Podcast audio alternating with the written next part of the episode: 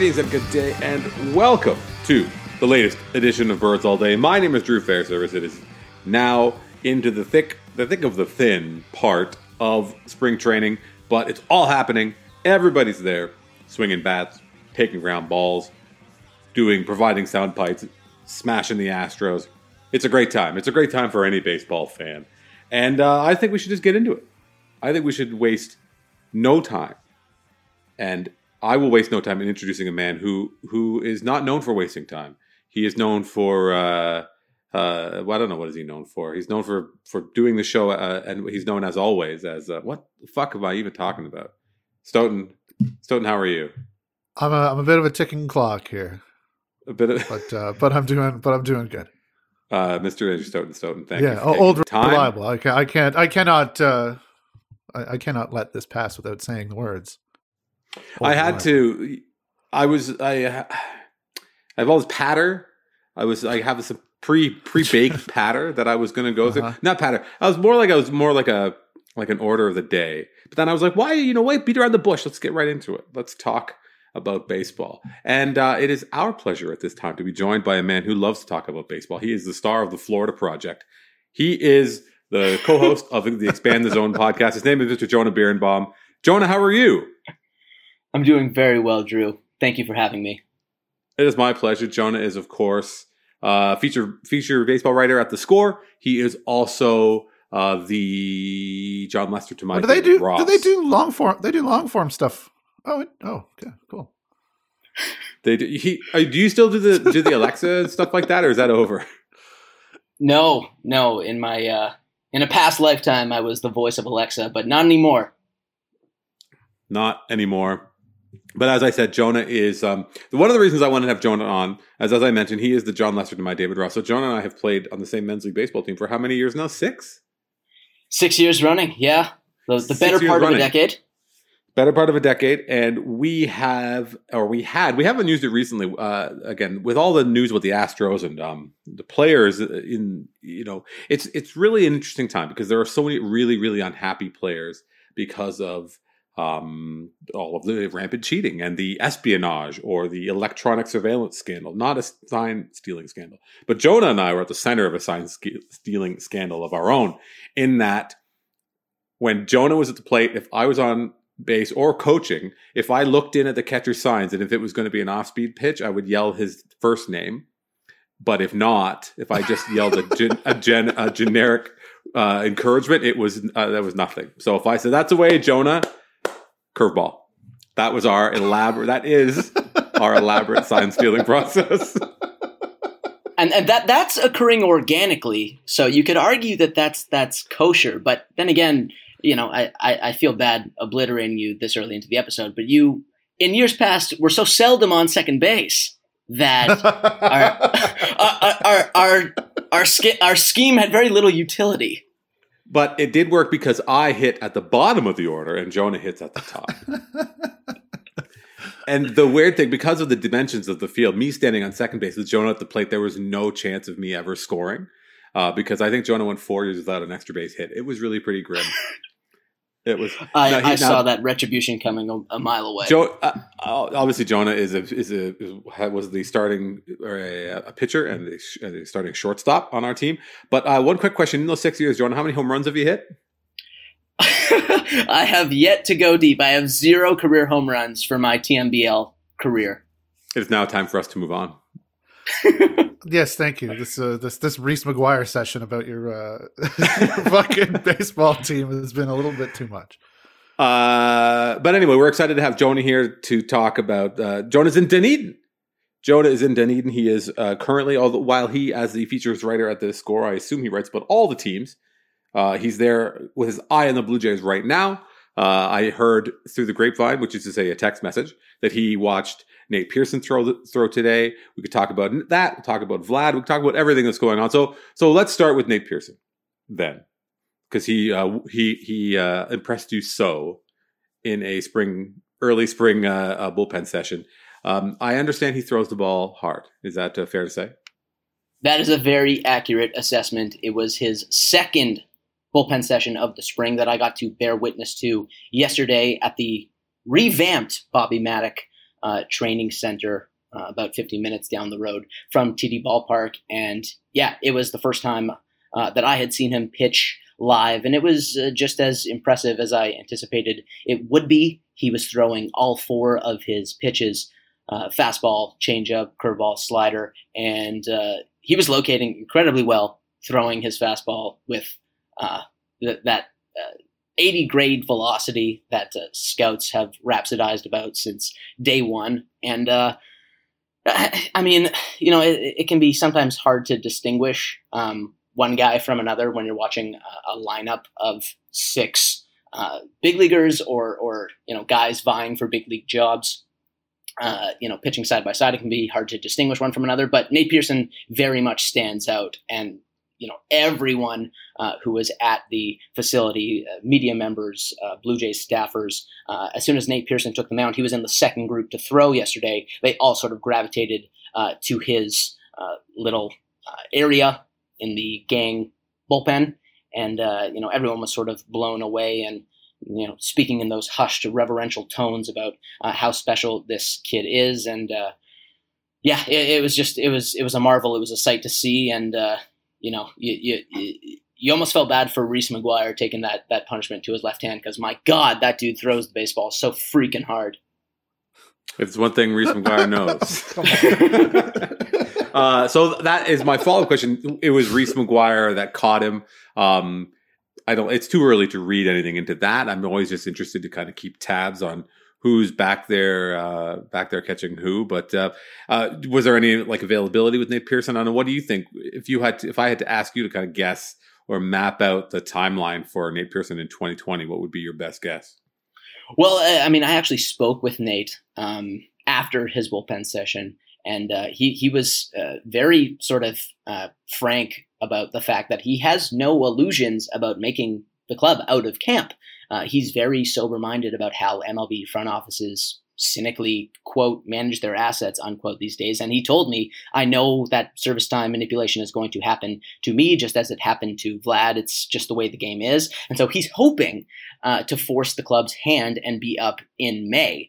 But I mean, he, look, he has so few innings at AAA, so the fact that he's already saying that, you know, uh, he he thinks that he can be vying for for a spot on the big league roster uh, as soon as May speaks volumes about uh, how much faith he has in his own abilities. And I mean, you could read that as also an indictment of uh, the pitchers that they've assembled uh, at the big league level. But um, you know, in speaking with Nate, uh, one other thing that struck me was how sort of matter of fact he was about his own dominance. I had brought up that he cracked the top uh, 30, uh, pardon me, the top 20 at like the three foremost prospect ranking publications, and he cracked the top 10 at Baseball America and MLB Pipeline. And he essentially responded with, uh, I'm paraphrasing here, the only reason I'm not number one is because my body of work as a professional is too small due to injury. But that sample has been dominant, and once I log some more innings, uh, I'm confident I can be the most highly highly regarded prospect in the game.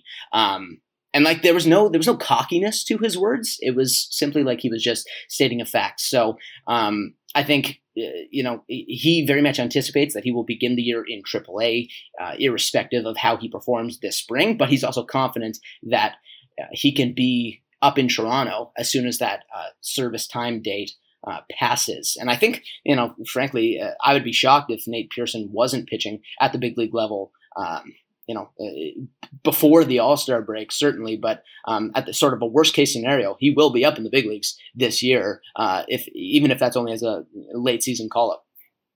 Well, the, the thing about, about hmm, no, okay, well, sorry, sorry, I was just going to say the thing about that is like how do they manage his innings, right? Because that's going to be another issue with him.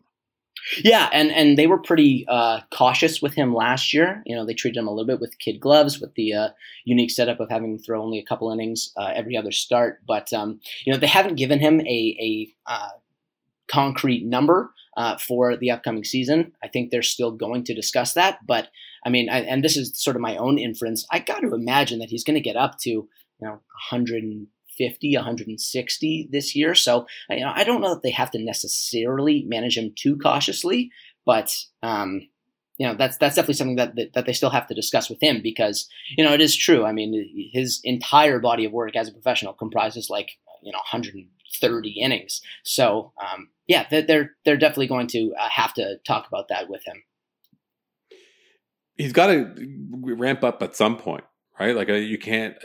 I guess the very cautious and sort of very incremental uh, increase over time, like at some point, I, I, I feel like well, there are diminishing returns on that. Like just let it eat, man. Is a he's a big dude who throws 100 miles an hour. Like let him go do that until you know he gets hurt, and then he comes back, and then he's good to go again, right? Yeah, and I mean, there's there's more than one way to sort of uh, manage a dude's innings. I mean, you saw it last year with with Chris Paddack, right? Who, um, you know, made the the Padres out of spring, um, despite the fact that he had logged, you know, a handful of innings uh, above. Mm. Uh, double A and hadn't certainly thrown you know a, a, major league starter's workload ever. So you know even though uh, he he was on the big league roster uh, from from opening day. You know, they had him pitch, and then mid season they sent him back down just to sort of get a little bit of, of a breather, and then come back up. And I, I don't really see why they couldn't follow a similar framework with a guy like Pearson. You know. Oh yeah, absolutely. It's um, I don't know. It's just he's such an exciting prospect. He's such an exciting player. Um, I I wonder how that like matter of fact sort of um attitude will be uh, received, though, at the same time, because we're used to the you know very Mike Trouty, like oh I'm just gonna go out there and work hard and see what's gonna come, and he's like, man, I I I I. I I don't. Did you watch me pitch back there? Like they were, I threw hundred miles an hour, and I threw the slider and the changeup, and all, like that's real good. I don't know if you know, but like those things that I was doing, they're not easy to do. Um, I, I don't know. I kind of like it. I, if it's sort of unassuming, maybe a little, a little on the dry. I, I, I don't know. I'm reading into this what this guy's personality is, but but is there something for people to latch onto there? Do you think that there's going to be, uh, you know, there's going to be some some uh, juice about him?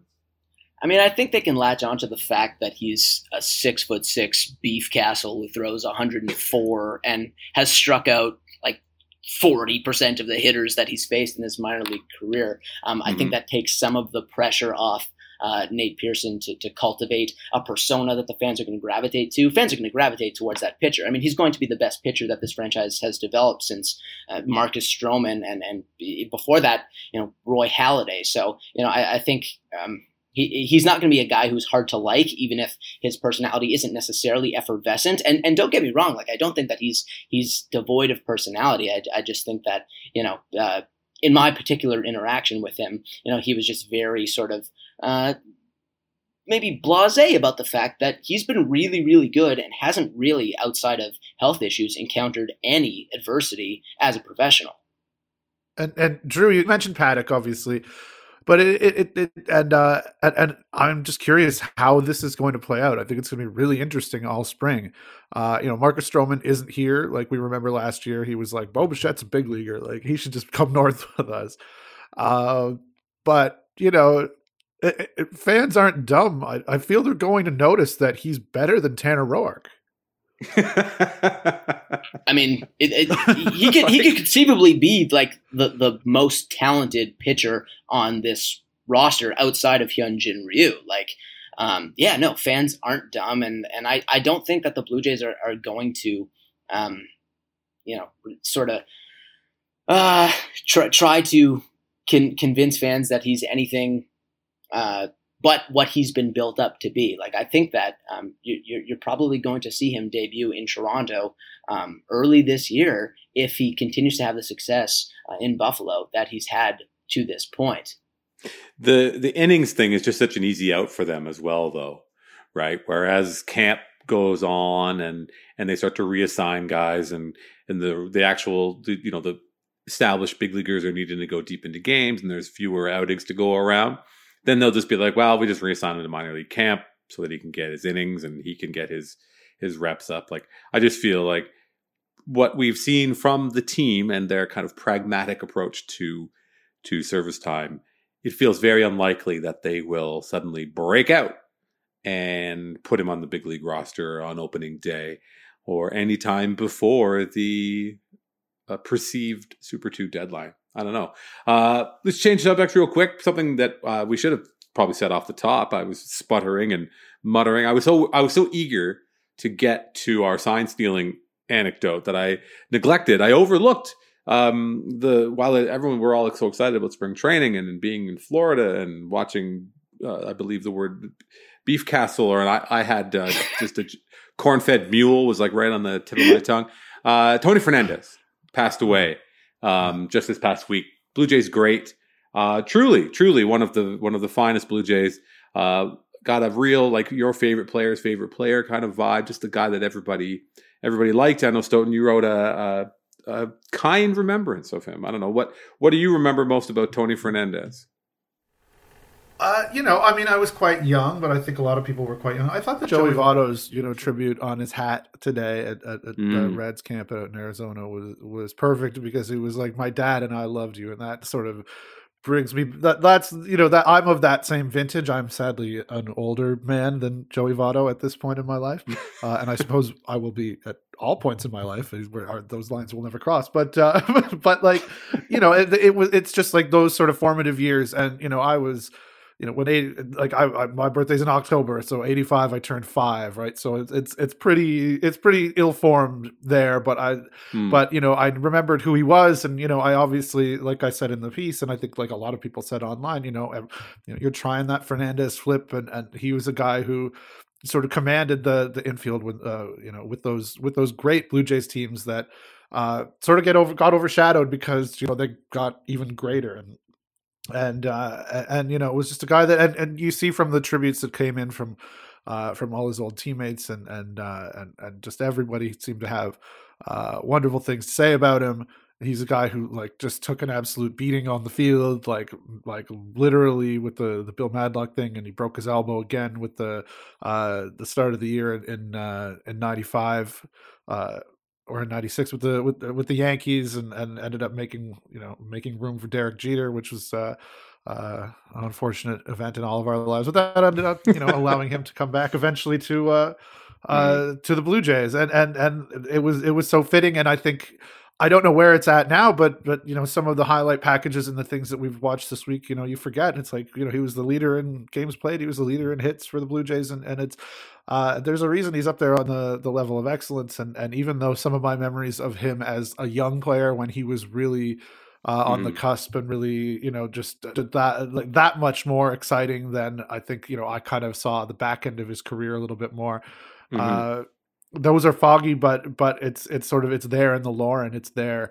Uh, just you know, remembering being out on the field putting the glove on and it and you know that you know your your kids are calling out who like i'm this guy i'm that guy and people wanted to mm-hmm. be fernandez and i think that you know speaks to not just the fact that he was the local guy but because you know your your dad wasn't cursing him every, every time he booted a ball because he didn't fucking do that he I'm a little bit older than you, only a couple of years, but like old enough that I was a little that that much, a couple of years older in '85. So I I was more aware that that was going on. I was so mad in 1987, like I cursed Bill Madlock's uh, yeah. uh, name to this day. Uh, but yeah, and and I think it's for for some younger people or or whatever. Like we have any of those kinda... on the on the line right now? Perhaps we do, we do. I'll, I'll get to him in a minute. Uh, but like the way that Tony Fernandez like glided around the field, that was always the sense, right? That he was just kind of because mm-hmm. he played that Dominican sort of style that we saw even like Troy Tulowitzki play uh, when he was here, right? Kind of running around balls, wasn't as like as like yeah. straight lines, wasn't as you know you know the the more traditional maybe quote well, unquote less athletic. I, I saw a lot of people I'm, talking about loaded languages like well yeah but i saw people talking about the throws and, and like multiple people being like yeah i was trying that and my coach would be like you like no that's not no you can't do it that way like it's not it wasn't it wasn't textbook and that's what kind of made it beautiful it made my dad so mad so mad because I we, we would try to do it. We were doing those. We were flipping it underhand, right. and and again, you saw some of those highlights packs come back. Uh, uh, you know, this weekend. Um, it was just uh, you know again, it you take it for granted it now very it's more Tulo, It was very much like Tulowitzki, where it's like yeah, just the uh, the the time like the timing was just perfect. Like you'll mm-hmm. beat a guy by a half step, no matter where you get the ball, where you're from. You're gonna put all that needs to be on the throw to get it there in time to beat him. Uh, but but you know you're not you know not not rushing it. it was, but it's uh uh, you know, it's it's sad that he's gone so soon, but in a, in a bittersweet way, it was nice to uh, uh, uh, uh, to remember all those times and to see all those highlights and to see how much he meant to so many people. Absolutely, and uh, he. I was just so I was always so excited. It's it's funny to say because it's it's so it seems so unusual with all the tour of duties in Toronto. Where I was every time he came back, I was always so excited. It's like yes, hundred percent, Tony Fernandez. Yeah. Uh, Jonah, you are a youth. You are but a teen. Uh, what are what are you, what do you make of uh, of Tony Fernandez, who may have his time uh, was very much before your time uh, in the in the prime of your life, anyway.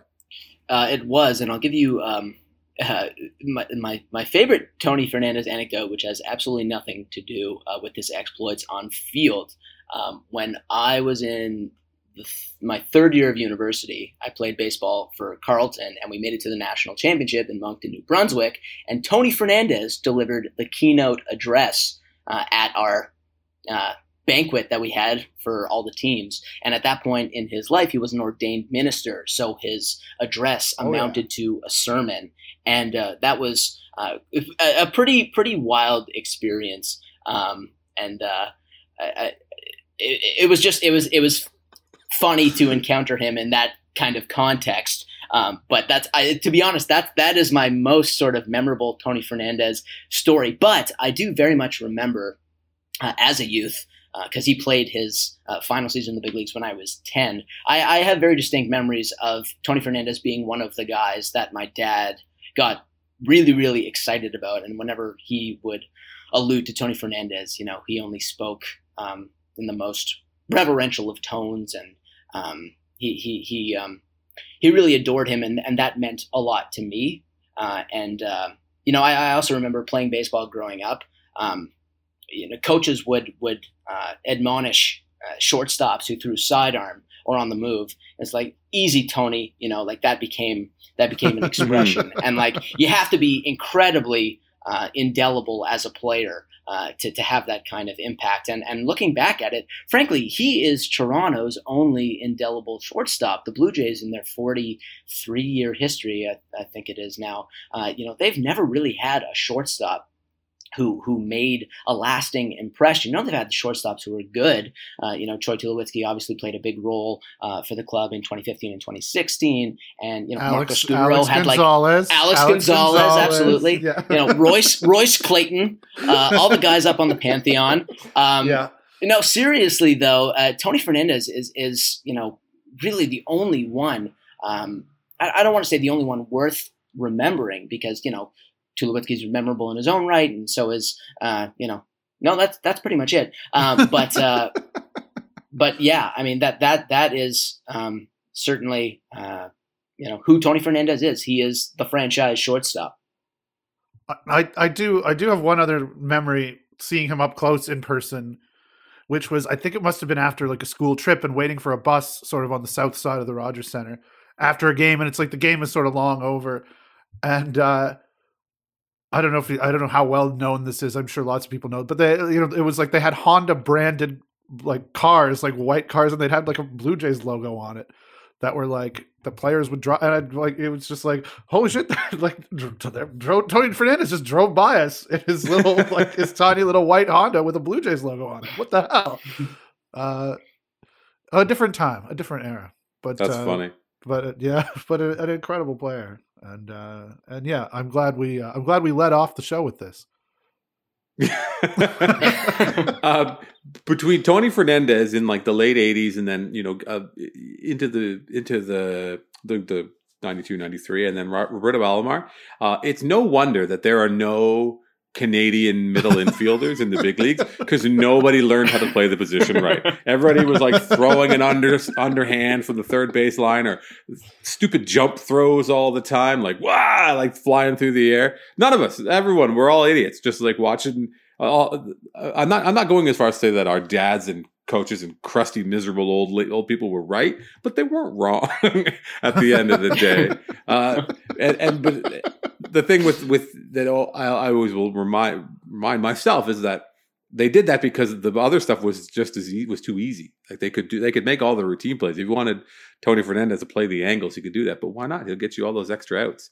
It was, uh, yeah, it's it's a it's a shame. And uh, and PKD, which he had, is uh, is a serious uh, serious thing. PKD, uh, shout out to the PKD Foundation of Canada.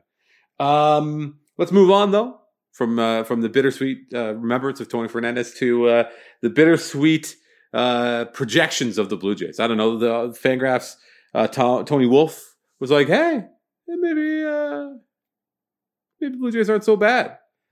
Obviously, so you don't believe that, do you? No, I don't. I, I, mean, I think he made some interesting points, and I thought it was worth, you know, looking at. I don't know. If, I, I, my hope is, uh, well, we'll see. We'll see how the rest of this wine goes. But uh, my hope is that I'm going to have a piece on the projections on several projection systems and what they're saying about the Jays uh, up by the time anybody hears this. And uh, and if I don't, uh, well, then I've just screwed myself, haven't I? So, uh, so I guess I have to do it now. Uh, but yeah, no, I, I, I thought it was interesting that he pointed out the Jays record when four four or five of you know the five guys that he identified as the core players for the team, which were which was Danny Jansen, which was surprising because you know he was terrible last year, but Jansen, Gurriel, Bichette, Biggio, and uh, what's that other guy's name? Vlad something or other. The guy, the guy who hits, the guy keeps beating it into the damn carpet.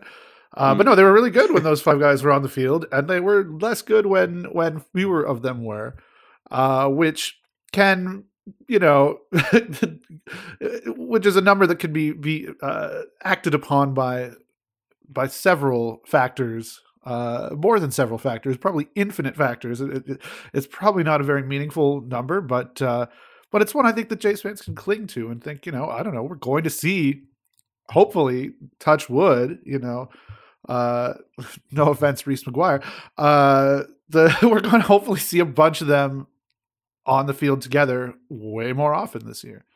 Uh, so that's uh, that that's something to to to think is positive, and also you know they're going to have some pitchers behind them that aren't you know Edwin Jackson and so many guys who I can't even remember their goddamn names.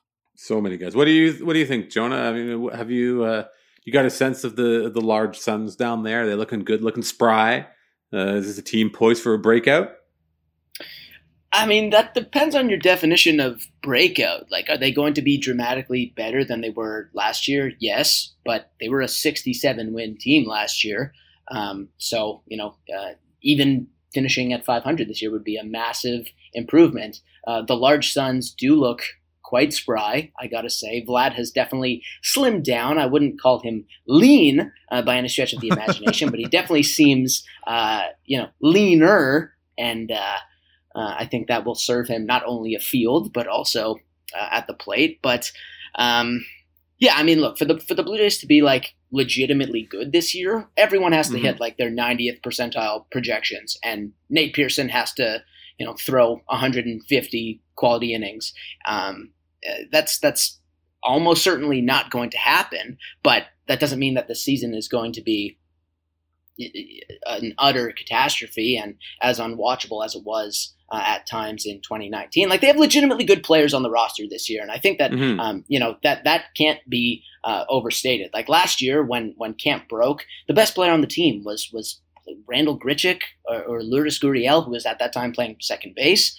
Um, and and this year, like on opening day when they play the Red Sox, they're going to have like legitimately good players uh, in their lineup, and they're going to have at least one really, really good starter, uh, barring injury. And uh, you know, Jays fans uh, uh, ha- have been patiently waiting uh, to, to, to, watch a team again that's that's fun, if not necessarily competitive. And this team, if nothing else, is I believe going to be fun, and and that's meaningful.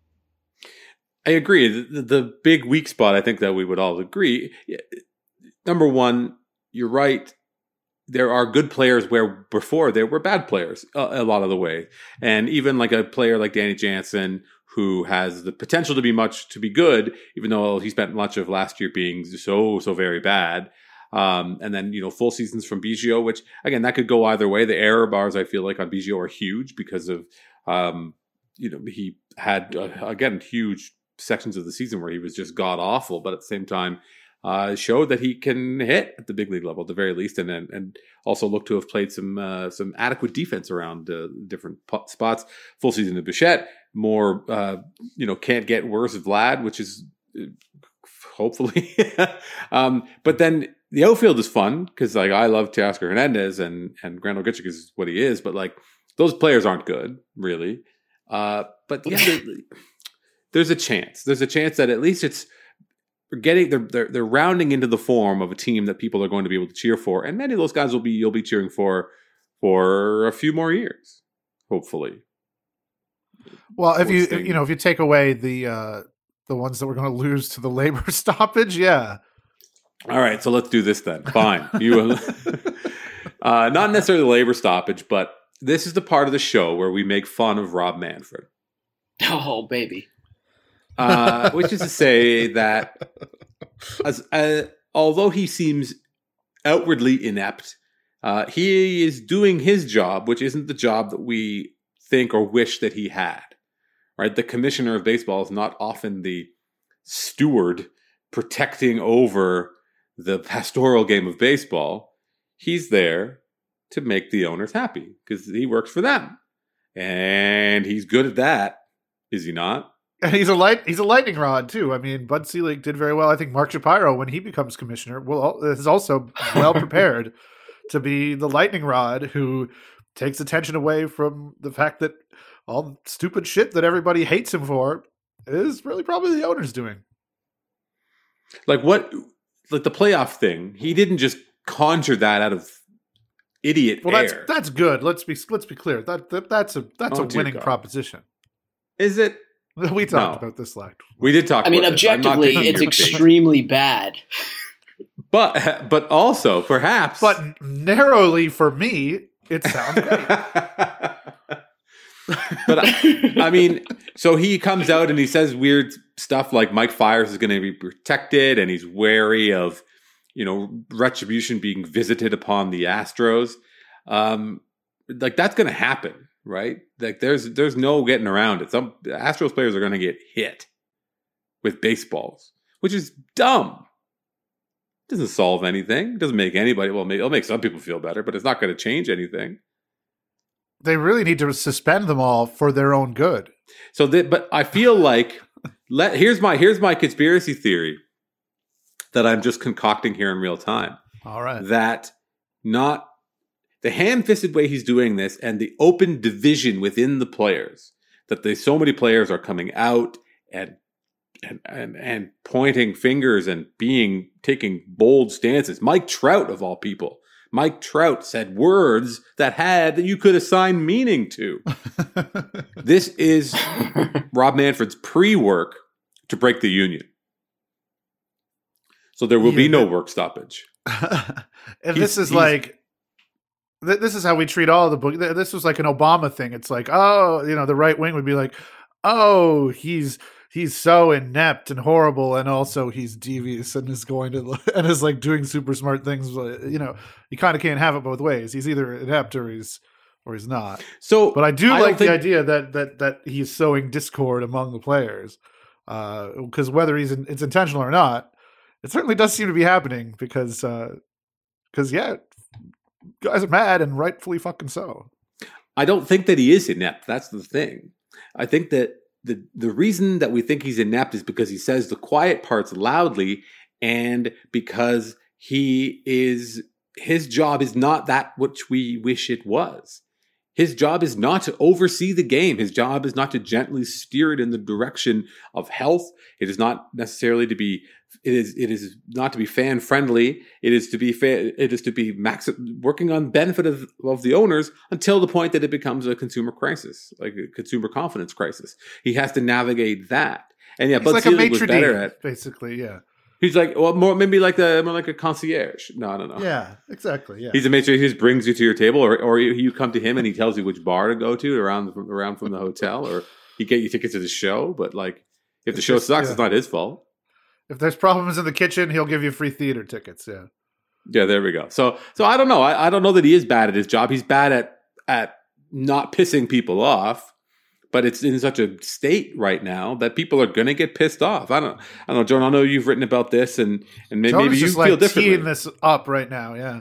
Uh, no, I, I think he's bad at, or, or frankly, doesn't care to maintain the illusion that he has some overarching moral responsibility to protect the game of baseball or to champion the interests of its fans. Like he is just naked in his uh, duty uh, championing the owner's financial interests, and he's very successful at that. Major League Baseball continues to set revenue records year over year, despite the fact that they continue to alienate fans, despite the fact that there's an ongoing attendance crisis. Um, so, you know, the, the owners even though you know one could make the argument that uh, you know a, a, consumer crisis is looming, uh, they they really can't take umbrage with anything Manfred has done, and it is and it has yet to be seen whether or not his bungling of this situation from a public relations standpoint is actually going to ramify financially for the owners. So I mean, I, think what, what really needs to happen is fans need to disabuse themselves of this idea that Rob Manfred is on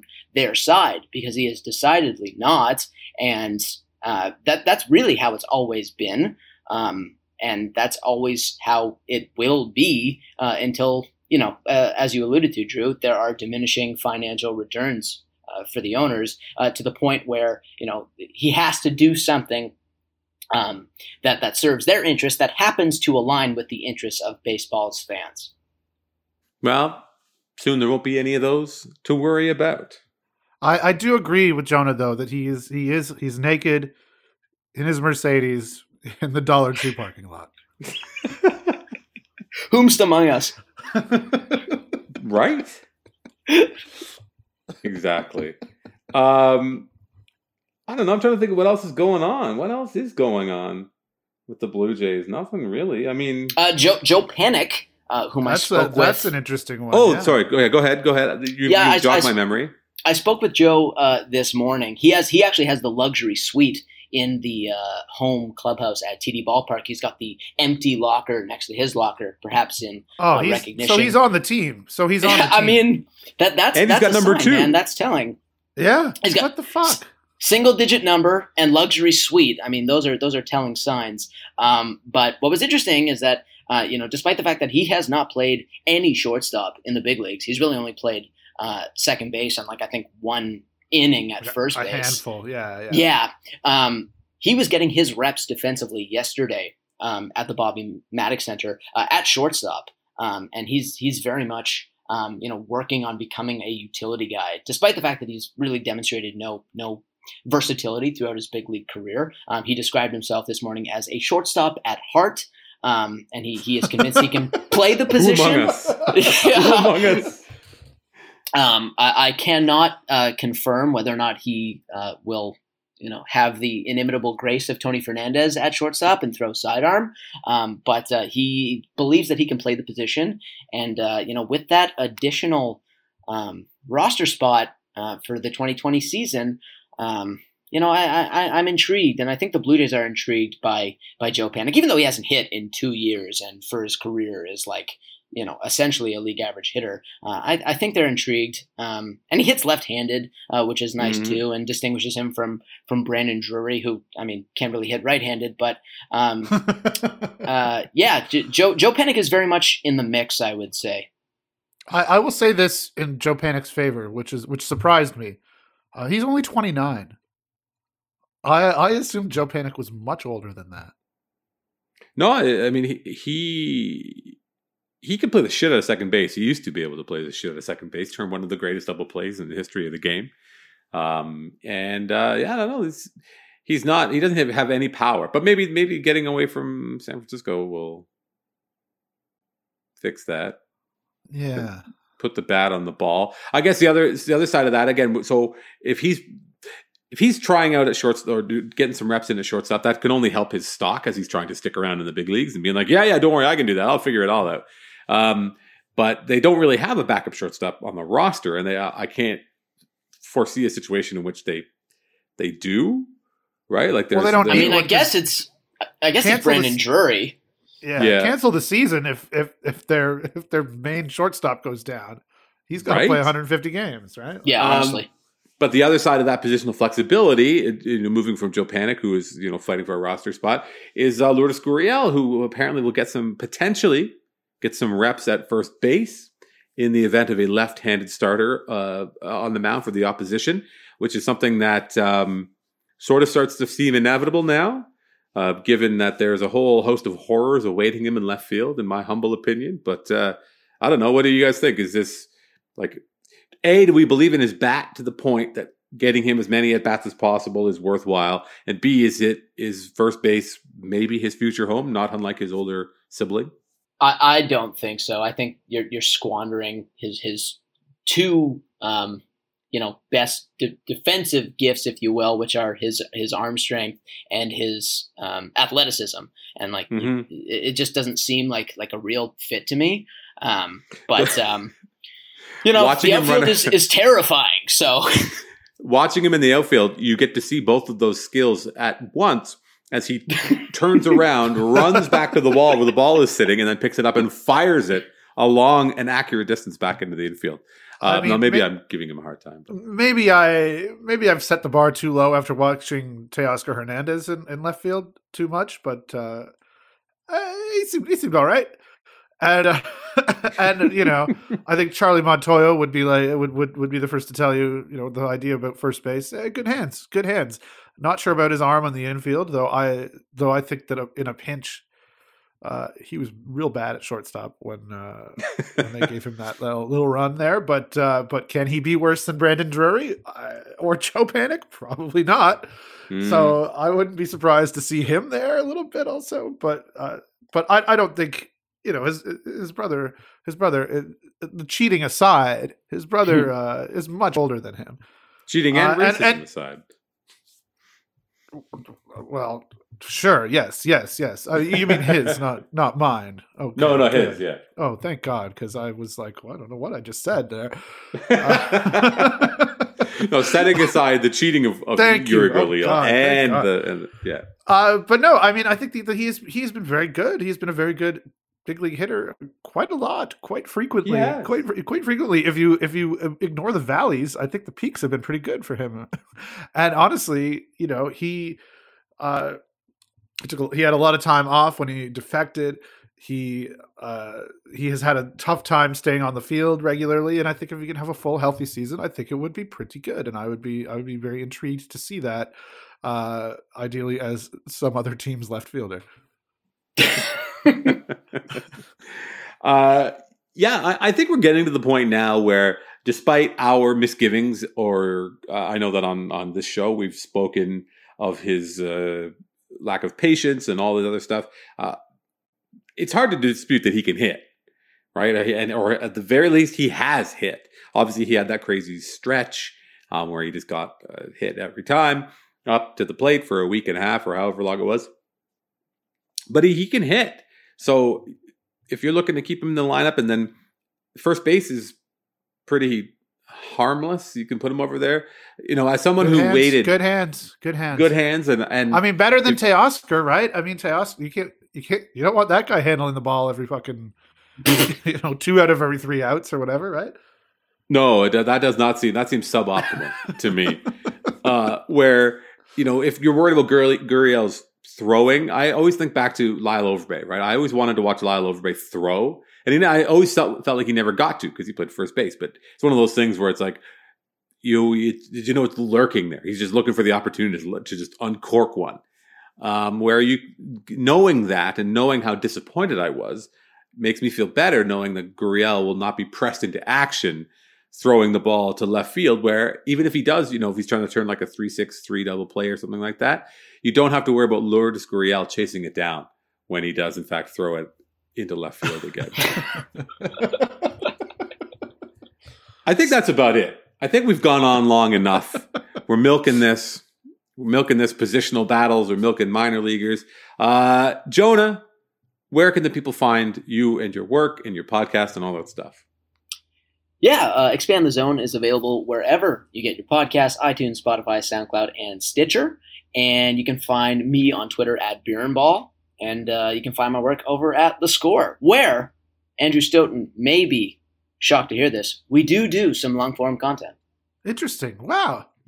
I, I, Oh, I would you not guys have didn't known do that, that. anymore. That's interesting. I, I am surprised, shocked, and maybe even appalled to hear that. Uh, Jonah, thank you so much. say, say hi to say hi to Benji for us, though. No, don't say hi. I need to give a special shout out. I don't know if he'll hear. I know. Actually, I know for sure. No, he'll hear not, nothing but love for our former colleagues. I would never want to burn bridges. Jonah's So parents. that makes you look like a bridge burner, are- that's not a thing you want to be. Jonah's parents are the greatest people I've ever known in my entire life. Jonah's dad, in particular, is the nicest, most patient man I've ever met. I don't know well, what he he, did. the He did have to raise but Jonah, so an absolute saint. So shout out to Brian Birenbaum, and uh, thank you again, Jonah, for joining us. It's a pleasure. It's always a pleasure to. Uh, Pleasure was all mine, fellas. Thank you so much for having me. I know that it was. I don't. I don't dispute that for a second. Uh, Stoeten, the people can find you here at the Athletic, where this show is hosted and lives. And like you said, you got some stuff coming, and uh, you have a uh, bird's eye view that went up today, Thursday, I believe. Yeah, I got that thing. I got, I got, I got all sorts of stuff coming. It is, uh, it is the season, and uh, so there's going to be a ton of stuff all year for me and Kaitlyn and John Lott had a bunch of great stuff this week. Uh, piece on Huggin, uh, uh, Dave Hudgens, and his piece on Todd Stottlemyre, John Gibbons, and uh, uh, Kaitlyn did some amazing stuff with the, the roster projections and talking to uh, get, uh, getting advice for rookies from uh, from guys like Mm, Trent mhm. Thornton and Matt Shoemaker about like what would you what would you tell a, a, a fella like Nate Pearson who is going to come and take their jobs very soon. uh, also, no, uh, if I if I if I can interrupt really quickly, my, Please my do. yeah. one, one more observation from spring camp is Hmm. that uh, Trent Thornton and Chase Anderson are indistinguishable from one another. And- and your colleague Kaitlyn McGrath and I have taken to calling Chase Anderson uh, Brent Thornton. and then the other one To you his- can call it to his face? Chet Anderson. Absolutely not. All right. Amazing. Okay. Like two Uh, little naked pink mole rats running around in Blue Jays hats. If you I'm want to read you'll- Kaitlyn's story, if you want to read Stoeten, if you want to read John Lott, and you aren't an athletic subscriber, I cannot recommend enough that you go to theathletic.com slash birds all day. You can get, I'm holding up four fingers, 40% off on an annual subscription if you do that. So hit the link. Make sure you let people know that you, it was us that sent you if you have the opportunity, be like, I love that show. Those guys are great. And you can get all that great Blue Jay stuff. You can get Jonas stuff at the score. Download the app if you haven't already. Uh, if you're Canadian, do it as well. But that's it. His name is uh, Andrew Stoeten. Thanks again to Jonah Birenbaum. My name is Drew Fairservice. We'll talk to you next time on Birds All Day.